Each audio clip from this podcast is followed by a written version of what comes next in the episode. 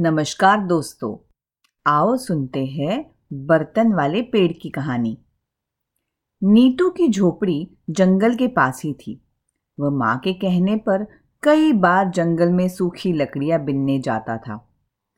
एक बार वह जंगल में गया तो घूमते घामते एक पेड़ के सामने पहुंचकर ठिटक गया।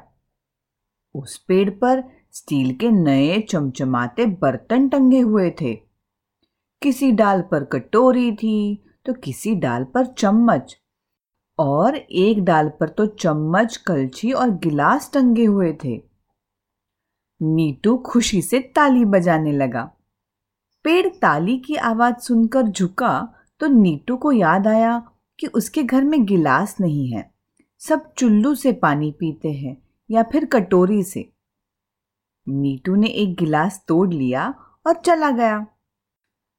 अगले दिन नीटू एक बड़े बर्तन में पानी लाया और पेड़ की जड़ों में डाल दिया। पेड़ खुशी से झूम उठा, बर्तन खनक उठे रुनझुन सी घंटिया बजी।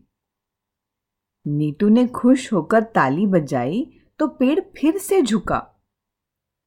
नीटू को याद आया कि माँ लकड़ी से गरम दाल हिलाती है। उसने हाथ बढ़ाकर एक चमचा तोड़ लिया। अगले दिन उसने फिर से पेड़ की जड़ों में पानी डाला। पेड़ ने झूमते हुए अपनी खुशी दिखाई।